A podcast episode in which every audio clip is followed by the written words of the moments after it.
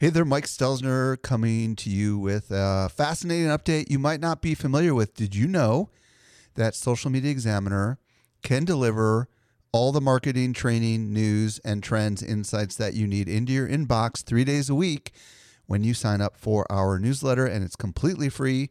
Simply visit socialmediaexaminer.com slash get updates and take your marketing to the next level. Welcome to the Social Media Marketing Podcast, helping you navigate the social media jungle. And now, here's your host, Michael Stelzner.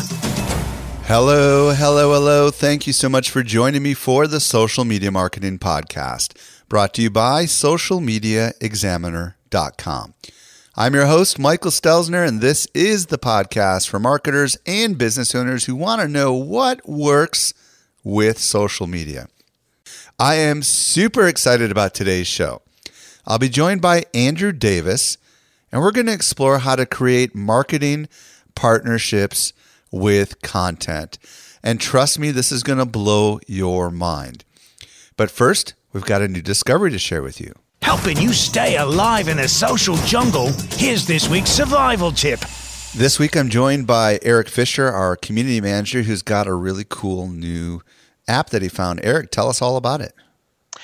This app is called MailTime, and yeah, it's yet another email app for your phone. And we we're all kind of sick of those, trying to figure out which one's the best one, what works. Well, this one is cross-platform. It's not only for iOS; it's also for Android, and it does a really cool thing in terms of simplifying your email. In that it can turn conversation threads in your email into a uh, what looks like a text message conversation. Okay, so w- kind of describe in words what that means. What does a text message conversation look like? Okay. So because we're looking at an email screen on our phone or even on our desktop, we're thinking, okay, email has to be sentence after sentence after sentence of talking. And if you don't need to write that much, then why do so? You know what I mean? Like, it, in other words, texting and the the way that we do texting is almost like tweeting. You know, where you know you've got a certain attention span of you know LOL or short speak or things like that. Where, in other words, this app turns email from being email into being the convention of text messaging and changes your your mental shift if you will to oh I just need to respond to them. So you don't feel like you need to write sentence after sentence after sentence. Okay, so the way it displays the content is on the left is one conversation from person A, and on the right is conversation from person B. Is that the idea? Yes. Just like a text message would. Um, you yeah, know, exactly. Like it's a list of your emails as if they're lists of text message threads. And you can very easily scroll up and down and see the entire you know conversation and the different people tagged somehow in different colors so that you can you can scroll through that really cool you know what's interesting about this is it brings up a philosophy that I've been trying to train some of our staff on, which is what I call the four sentence rule, which is try to say it in four sentences or less. And I also tell people never combine more than two requests in one email. Instead, send email A and then later send email B because I think a lot of people make the mistake of asking for too many things in an email and it never gets accomplished. But if it's one thing and someone can respond to it right away, just like a text message, then I think the chances of getting whatever you want accomplished are accomplished. So, so this app essentially trains you to um, very quickly reply, just like you might do with a text message. I would imagine, right? Yeah, yeah, like a single a single um, subject conversation, quick and easy. Is it free? It is free. Awesome. Well, thank you, Eric. And it's called Mail Time, and I would imagine they could find that in the App Store or wherever they find apps on the Android, right? Yep, and you can find it at mailtime.com. Awesome. Thank you so much. You're welcome. Did you know that we can deliver awesome marketing info directly into your inbox? Simply subscribe to our weekly newsletter that comes out three days a week. You won't miss any of the updates going on in the world of social marketing. Visit socialmediaexaminer.com slash get updates. With that, let's transition over to today's interview with Andrew. Helping you simplify your social safari, here's this week's expert guide. I'm very excited to be joined today by Andrew Davis. If you don't know who Andrew is, he's the author of the book Brandscaping Unleashing the Power of Partnerships. He's also a very popular keynote speaker. Andrew, welcome to the show. Thanks for having me, Michael. I'm really excited about this. Thanks for having me on. Awesome. Well, I'm glad to have you. And today we're going to talk about why and the the why and how of partnerships and content and how all that stuff works together. Now, Andrew, before we started recording, um, we were talking just a little bit about your backstory, and I think it's a very intriguing backstory. So, why don't you tell us a little bit about where you came from and what ultimately led you to create a book on content marketing partnerships, as I kind of simplify it in three words? Yeah, sure. Well, I, I, started my career actually working in television and film. So I went to Boston University, uh, studied TV and film, got a job right out of school producing two kind of public affairs programs. One was like a, a call-in show uh, with a white right-wing, uh, you know, Republican host yelling at the TV screen every night, and uh, and my job was essentially to to answer the phone and then figure out who was the best caller to put on the on the show with this right wing Republican host yelling at each other for for sixty minutes. So your job uh, was to create controversy, basically, right? exactly. It was it was exactly that, and it was you know there. I realized pretty quickly there was an art to it. You know, you had to get the people that were angry enough to uh, to continue the conversation, but not too angry that they would swear. Which that that point I'd have to hang up on them. Uh, so it was it was fun, and then I also produced a show that was a medical call-in show, uh, which was basically hypochondriac calling in and talking about about their illnesses, and then we couldn't give medical advice, so we talk around the problem for half an hour, and then tell them to go see a doctor.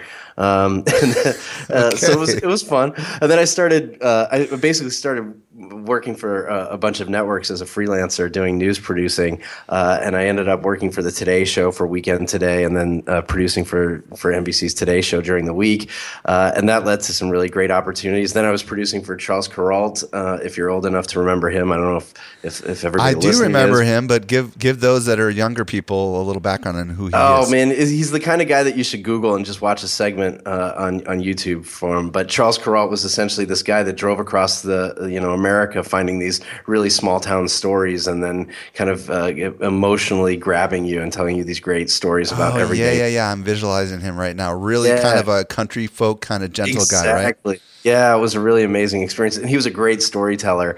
Uh, and then uh, the first dot com boom happened, and I, I, I had a bunch of friends who were working in TV, and they were all of a sudden making like ten times the money I was making, and they were they were supposedly in marketing. And I would ask these guys, "What do you do?" And they were like, "I don't really know, but I'm making a lot more than I was in TV." Uh, so I was like, "Well, I'm going to do that." Uh, so I got a, a, bunch of jobs at startups, uh, you know, kind of progressively getting more and more into marketing, uh, and they got acquired or they got they went bankrupt, or they they uh, folded in, into something else. Uh, and uh, I, I, realized pretty quickly that uh, you know marketing, if you're creating great content, uh, you know like television producers that I knew were doing, you were actually inspiring people to buy stuff, whether you wanted to to admit it or not. And that if I could apply the same kind of principles in in the marketing world, I could you know really be successful. So I partnered up actually with a journalist who went to uh, Boston University, a guy named James Costco, really talented writer and smart guy, and we uh, we started an agency called Tipping Point Labs and grew that uh, till 2012, and uh, I sold uh, my share of the, the agency in 2012. Wrote Brandscaping, and then since then I've just been kind of traveling around the world speaking to people uh, and and trying to help them, you know, find the right kinds of partnerships, but also think rethink marketing in this kind of new age. Awesome. Well, why don't you describe what brandscaping really means? Because I'm sure it's not an intuitive word necessarily to me, at least. Why don't you tell our listeners what does that mean? Sure. Well, brandscaping is essentially leveraging the audiences of others for the benefit of both. Mm. So, like in the digital age, uh, you know the the idea is that everybody has an audience. You know we all have followers on twitter. We all have facebook fans. We all have you know facebook friends. Uh, you know we all have youtube subscribers. We can create an audience anywhere. I mean at the base level every even if you're a small business you have your email address book right? That's an audience. Uh, and the idea that you could actually partner with other brands and create valuable content that they would want to actually proactively send to their audience is the simple idea behind creating a brandscape. So instead of buying access to the media, you know, to get to your audience in this day and age, you can actually just partner together. I mean, you know, at its simplest, to, to be honest, Michael, this is a brandscape, right? Like um, you're leveraging my content, uh, you know, uh, in an interview format on this show. Uh, and when the show comes out, I'll introduce my audience if they don't know the podcast already to your podcast. And, Very good point. You know, all of a sudden we're sharing the access to the audience. Very good point. Well, um, let's focus in on the why of partnering because I know that a lot of people listening right now are probably like me and they're thinking to themselves, I don't know if I want to partner because of all the all the complications that come with partnerships. You know what I mean? yeah, sure. And you know, I mean like like when I think partner, I think, you know, man, when I started my business, I had the choice to partner with someone or do it on my own and I call myself a bit of a lone ranger. so Good. I, I um I, I'm not really the ideal person, you know, to do a partnership in the legal United States sense of partnership. but you know, let's talk about you know what are the benefits of partnering, and then maybe we can get down into the dirt a little bit about what that really means. Yeah, sure. I mean, I think if you boil down the benefits to partnering in a digital age, it's, it really boils down to three simple things. It's it's better, it's faster, and it's cheaper. Uh, let's start with the better first. So I actually think um, as marketers, we can create better content for our audience if we're willing to partner with other people who know the audience, perhaps even better than we do. Right. So if you start asking the question like, who who has access to our audience before they're our customer, right? Who already has our next customer as their current customer? They probably know that audience better than us. And if they're already creating content for that audience uh, and they can enlighten us and, and teach us about what that audience likes, what their problems are, what what you know, what problems lead to our solution, then we can create better content with a partner instead of thinking we know everything about the audience on our own. So that's that's the better piece of the puzzle. Number two, I think you can see faster marketing results, right? So one of the problems I think we all have uh, when we're, especially with content marketing specifically, is we feel this, you, you know, this and even people tell us, right? Well, this is a slow growth strategy. You know, you've got to start creating content. You've got to be credible with your content. You've got to gain an audience. You've got to kind of get some momentum. You've got to distribute your content in the right way. And then eventually you'll start seeing a return on your investment for your content. Well, what I found was the brands that were partnering with other brands were seeing much more rapid success with their the content they were creating. So they were essentially saying almost immediately, who has access to this audience? Who can I introduce to this content that we're creating? You know together uh, and what can be the impact on our bottom line from a revenue standpoint. So you know the faster piece of, of the puzzle for especially for content marketing is, is, a big i think win when you think in partnerships. And and then the, at the end of the day you know cheaper is, is helpful. Um, you know for me because everyone has access to an audience and we all have an email database that's unbelievably valuable we don't have to sell access to that database. What we're interested in doing is sharing you know across audiences and if we can just say hey do you have valuable content i can share with my audience and vice versa then we're essentially doing that without having to buy access through the media in terms of you know native advertising or whatever they, they call it these days um, and, and i think that's a it's a big opportunity so better faster cheaper uh, is why I think about partnering. Well, you know, one of the things that comes to my mind as you were explaining this is, I guess we've we at Social Media Examiner have always been doing partnerships because, yep. but you know, if you think about it from day one, we were building relationships with less brands and more individuals who had access to the audience that we wanted to be in front of. And we were figuring out collaborative ways of benefiting both parties. For example, they spoke at our event, and in exchange, we gave them exposure uh, off of the event, you know, independent of the event. Um, and so on and so forth. And, and we got down to the core of what they as individuals were seeking to do in growing their own personal brand.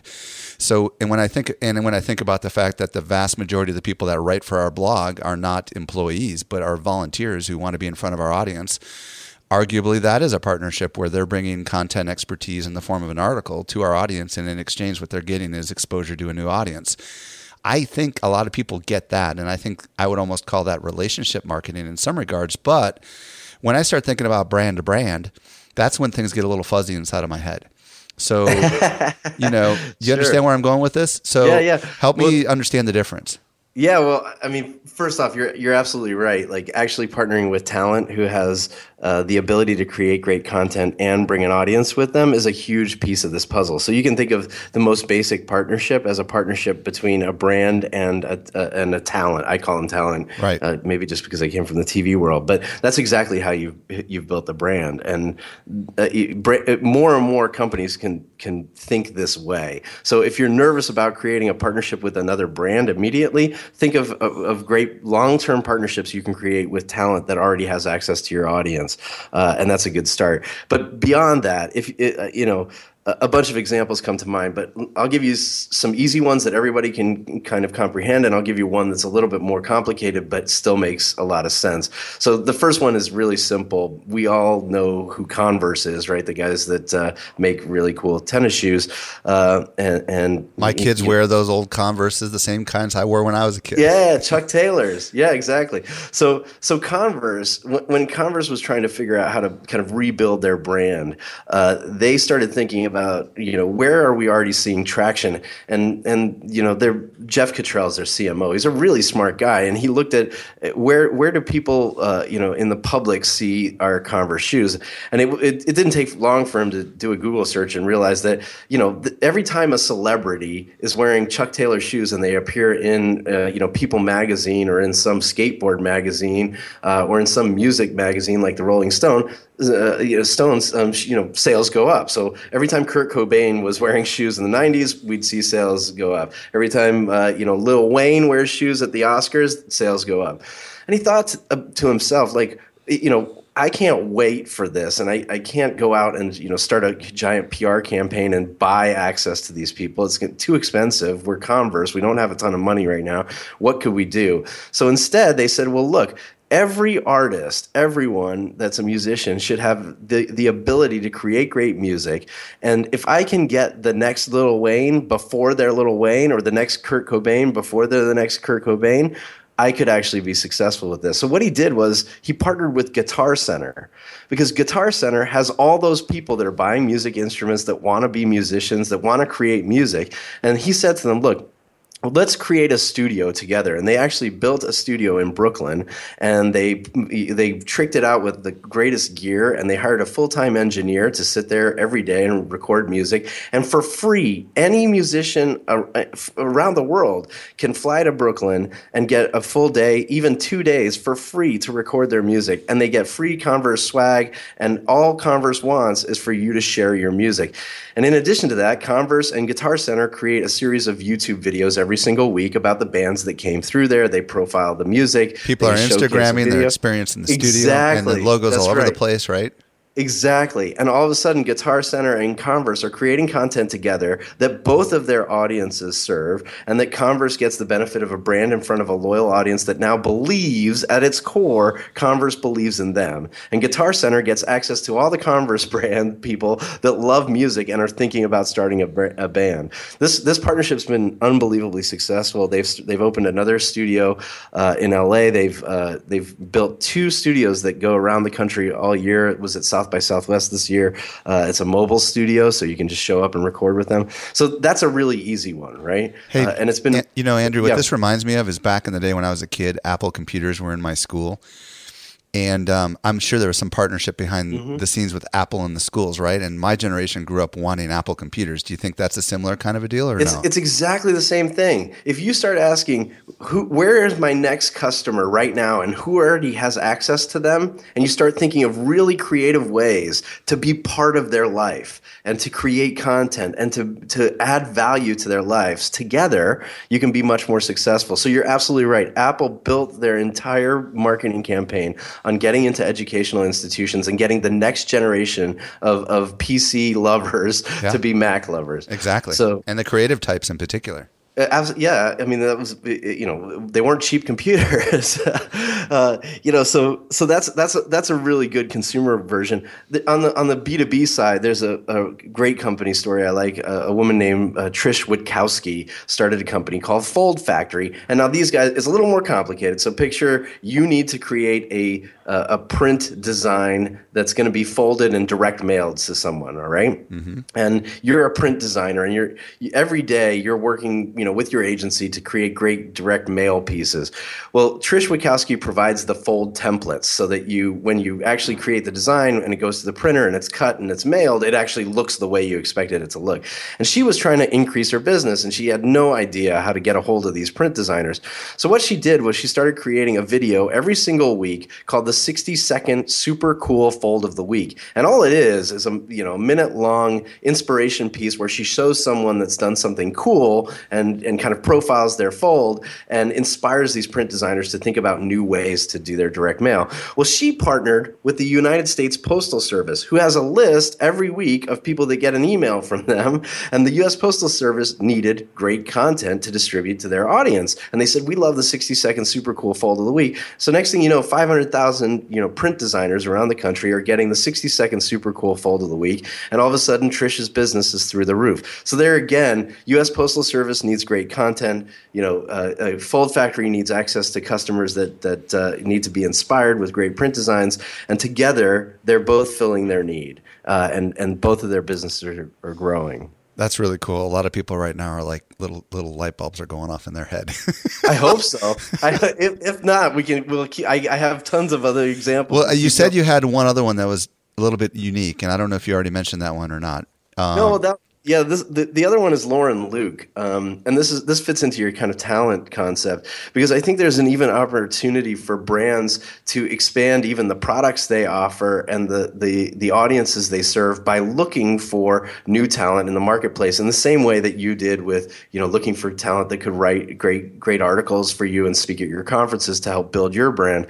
So Lauren Luke she was like a taxi cab dispatcher basically in London and she was trying to make money selling makeup supplies like surplus makeup supplies on eBay. And it, you know this was like her day job at uh, you know trying to boost her income and it wasn't working and she decided look who am I going after well I want 16 year old girls who are going to change their makeup more often to buy more makeup more often and she decided she'd create a YouTube channel and she'd start doing a show every week called Lauren Luke's Looks and all she did was basically take uh, a celebrity inspired makeup tutorial and put it on YouTube. You know, no cuts, no fancy edits, nothing. And and basically, she started building this audience very quickly. So so she like, did uh, makeovers on herself, kind of, but to, to- Exactly. to, make herself Yeah. look like some celebrity is what you're saying. right? Yes. So she would say, like, oh, hey, uh, the Britney Spears Toxic video has great eye makeup, and I bet girls would love to do this eye makeup. I'll show them how to do it, and I'll do it on myself, and I'll record it, right? Gotcha. So next thing you know, she has 500,000 subscribers in just a few months uh, that are subscribing to these weekly updates, and she's still not selling anything on eBay. But Sephora, really smart, you know, Sephora, the retailer of makeup supplies, sees this and says, "Why don't we partner together and create a Lauren Luke brand of makeup?" Wow. So they gave her her own brand.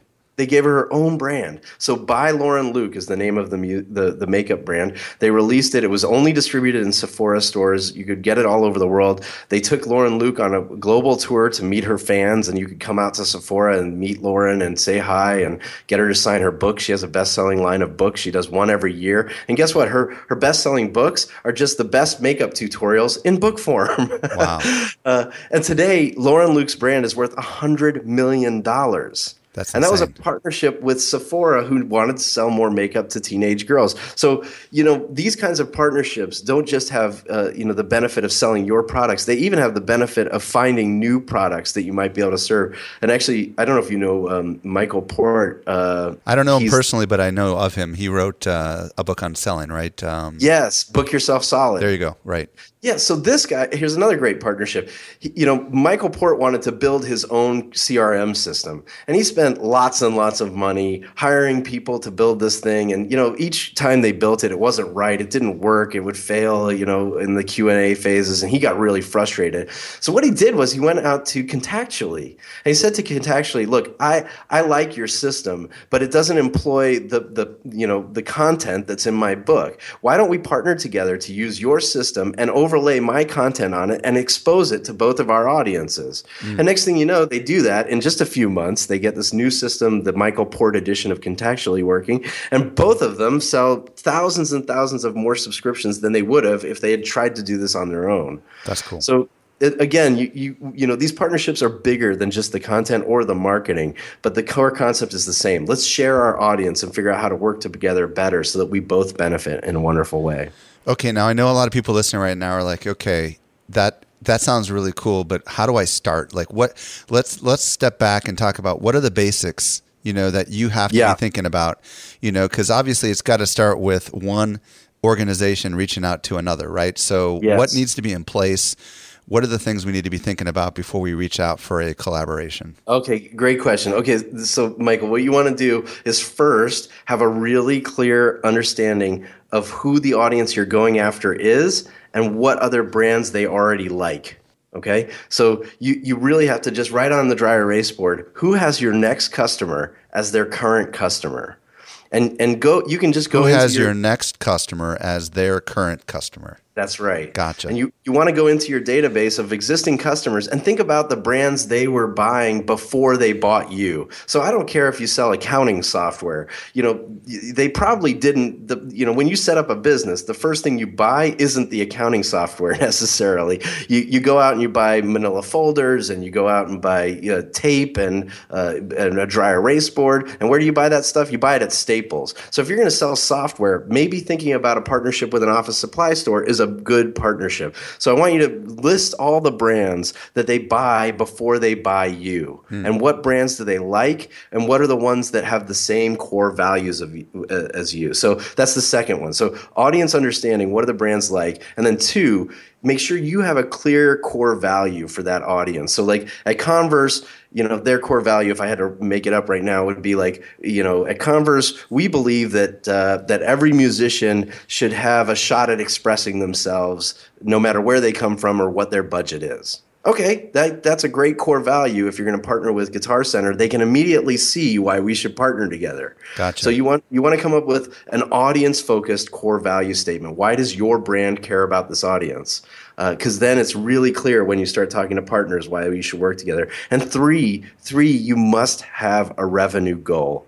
Not, I don't want an engagement goal. I don't want uh, you know new subscribers to your blog, although that might be great. I want you to think about if you could gain access to 10% of the customers that that uh, partner would bring you, what would it mean to the bottom line? Is this going to be worth it if we actually do go through the partner partnership? Because you're right, a partnership is a little more complicated than just saying high five. Let's start working together, you're starting to make a commitment to work together on a longer term basis. Your brands have to align, and you have to really believe that this is going to work for both of you. So you want to make sure from the get go that you're not partnering with a brand that's so small, even if you got 10% of their customers, it's not going to make a big impact.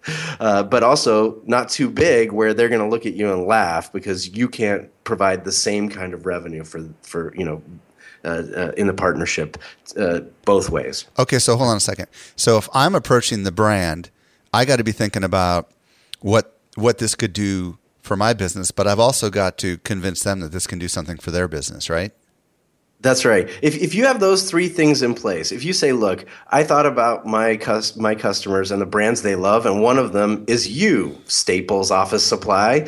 L- let me tell you why we should work together. And you dump out your core value statement because we believe that start you know uh, more businesses should be successful faster, uh, and they should uh, you know see revenue that's uh, three times their average revenue in the first month. Then Staples loves that because they're going to spend more on office supply And if you can say, hey, we both have 100,000 customers together, and if we can both see 10% of those swapped across uh, and, and spend an average of $10 each, we're both going to win here.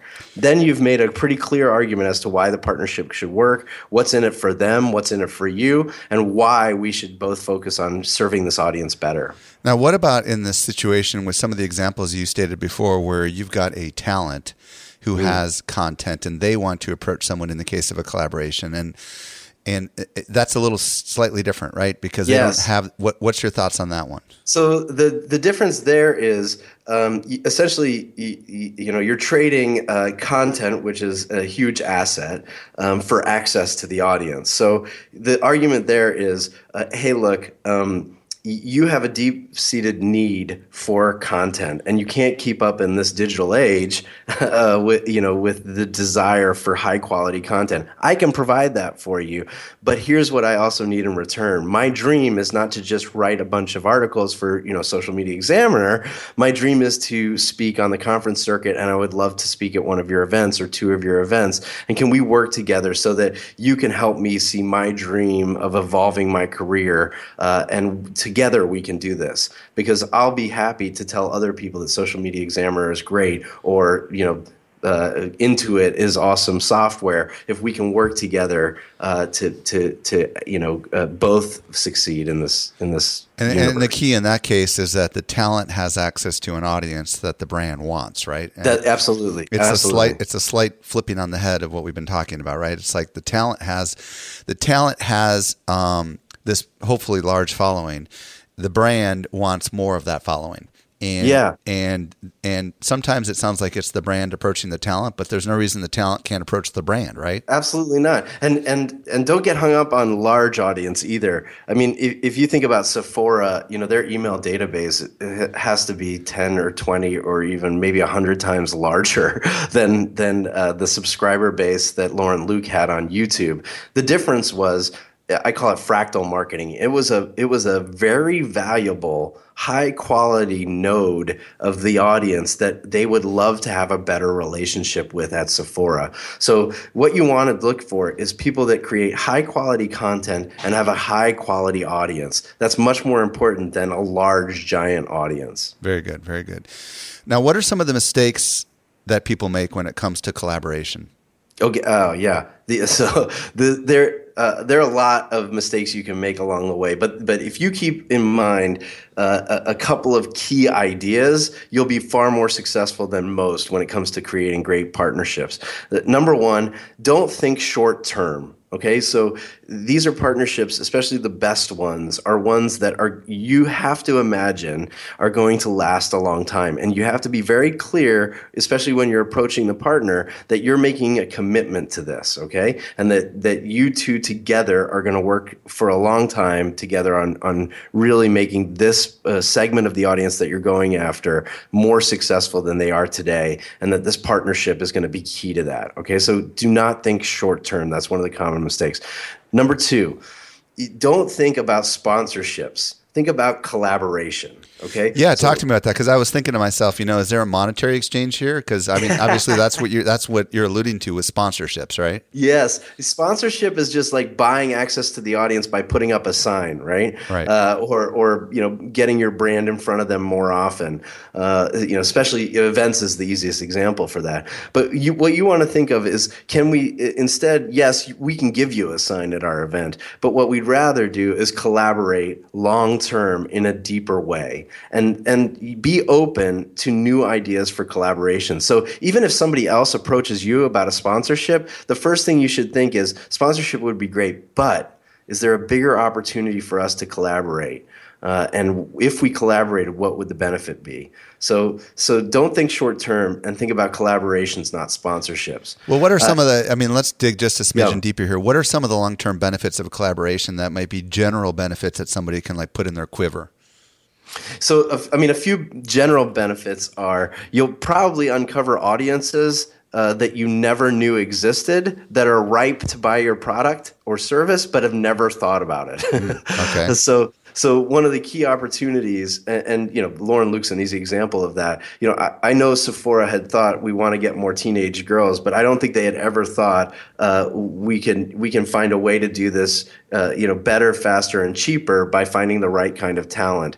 And when you think about collaborating, and Lauren Luke says, "Hey, I'd rather, you know, I also want to make my own brand of makeup," and they start partnering together on that. That's a real collaboration that drove revenue for both parties in a much bigger way than just just hey we could do an advertising campaign with Lauren Luke which is which is essentially the sponsorship model right gotcha so be open to uh, exploring new ideas on ways both of you could drive revenue. Uh, how, how do you know when when the partnership is not working out, and do you need an exit strategy? I mean, what are your thoughts on yes, that? Yes, you do. Yeah, it, the, uh, first of all, you, you, one of the things you should try to do is is test your audience uh, against the brand even before you approach the brand. So one of the things you can do, if you uh, we'll, we'll stick with my silly idea about uh, if you sell accounting software partnering with Staples, right?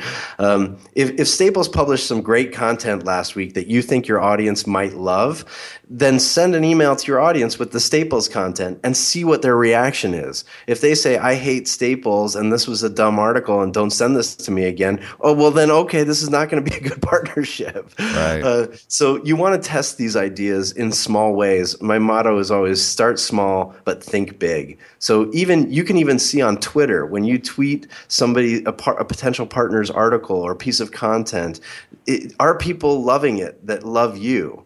Because if they are, then these are good examples that you can show to the partner and say, I think this is going to be a great partnership. And it also gives you a soft way to, to test the waters without having to call them up and say, well, that sucked. Sorry, we shouldn't partner again. Um, awesome. But, but, but if it does go awry long term, yeah, you do need an exit strategy.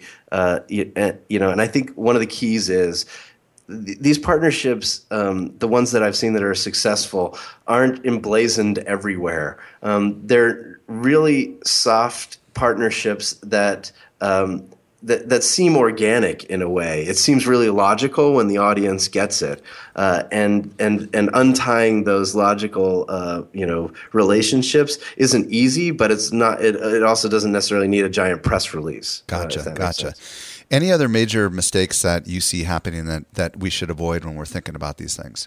Uh, I think the last one is don't think in campaigns, just think in commitments. So make a commitment to a specific audience instead of a campaign about a specific product or a service that you're trying to push.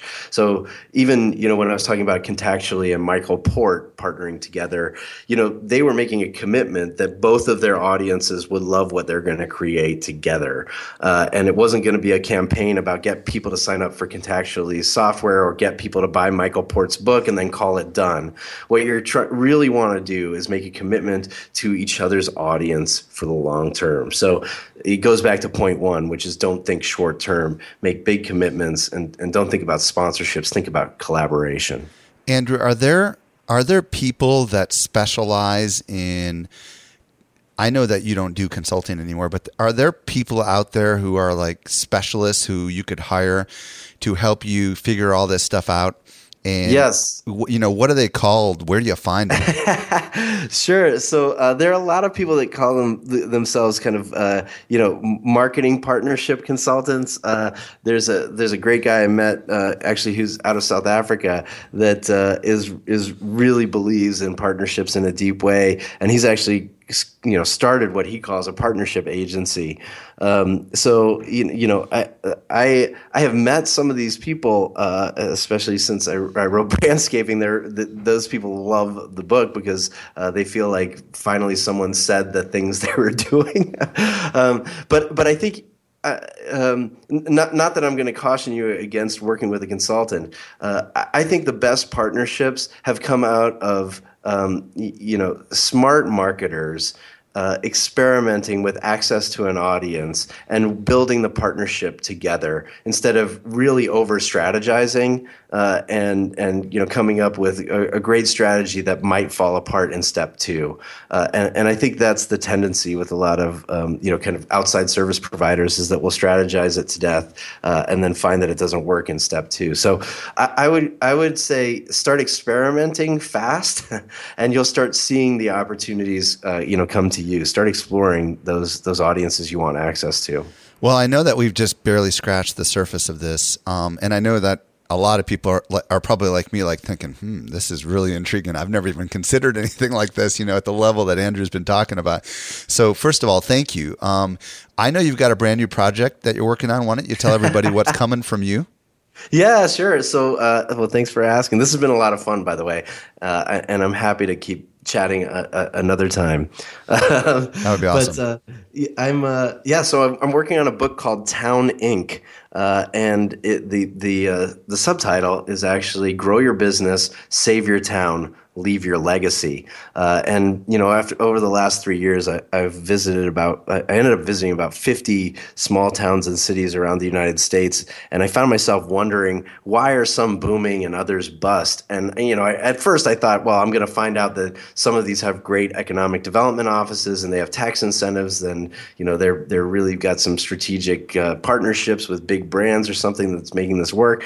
Uh, and it turns out that the ones that are unbelievably successful successful have done what I call staked their claim. Hmm. So if you live in a small town or city and you just fill in the blank, like my town is the blank capital of the world, if you can fill that in with something concrete, like Warsaw, Indiana is the orthopedic capital of the world, chances are you're doing a lot better than the other towns that don't have a claim like that. So I'm basically writing Town Inc. to help the visionaries in a lot of these small towns in, in America that uh, people think are dying to kind of embrace this simple idea, find the success stories within, find the origin stories, why should I be here, and start helping uh, people create what I call location envy, which is make people believe that they won't be as successful as they they could be unless they move to that place.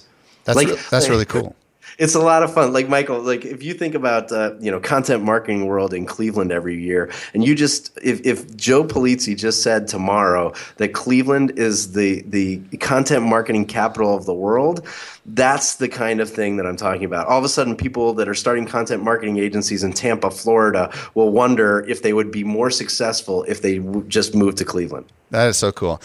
And I would ima- imagine there's going to be a lot of lessons in there for people that you know aren't in government right? I mean oh yeah.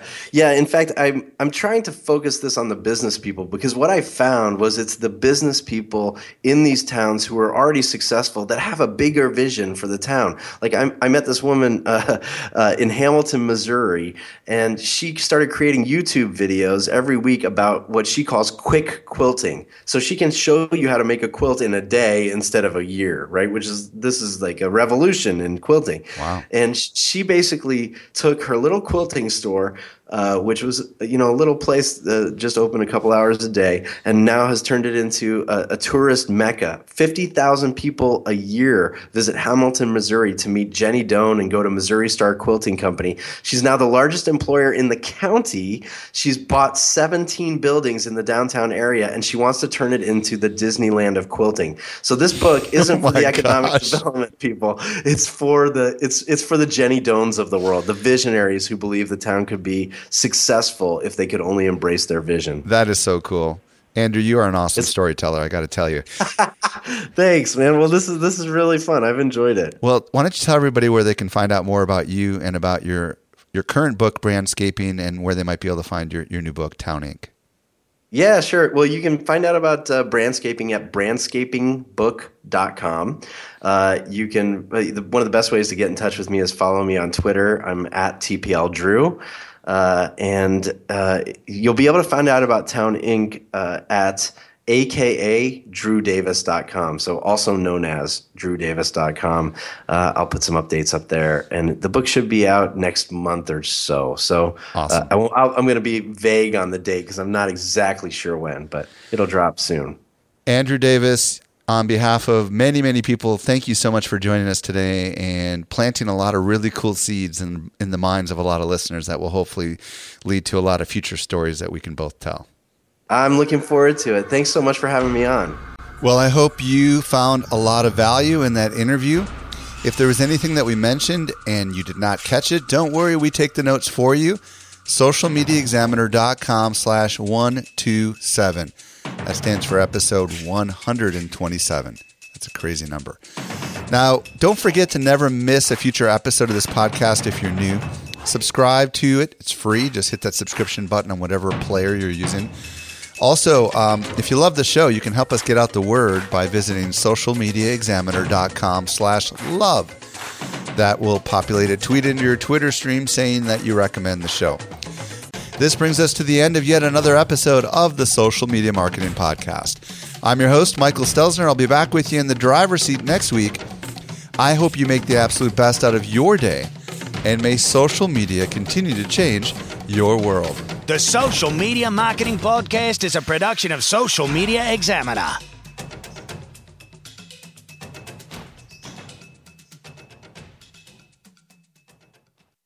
Want more good stuff? Sign up for our top-notch social marketing newsletter. We deliver it straight into your inbox three days a week. Visit socialmediaexaminer.com slash get updates.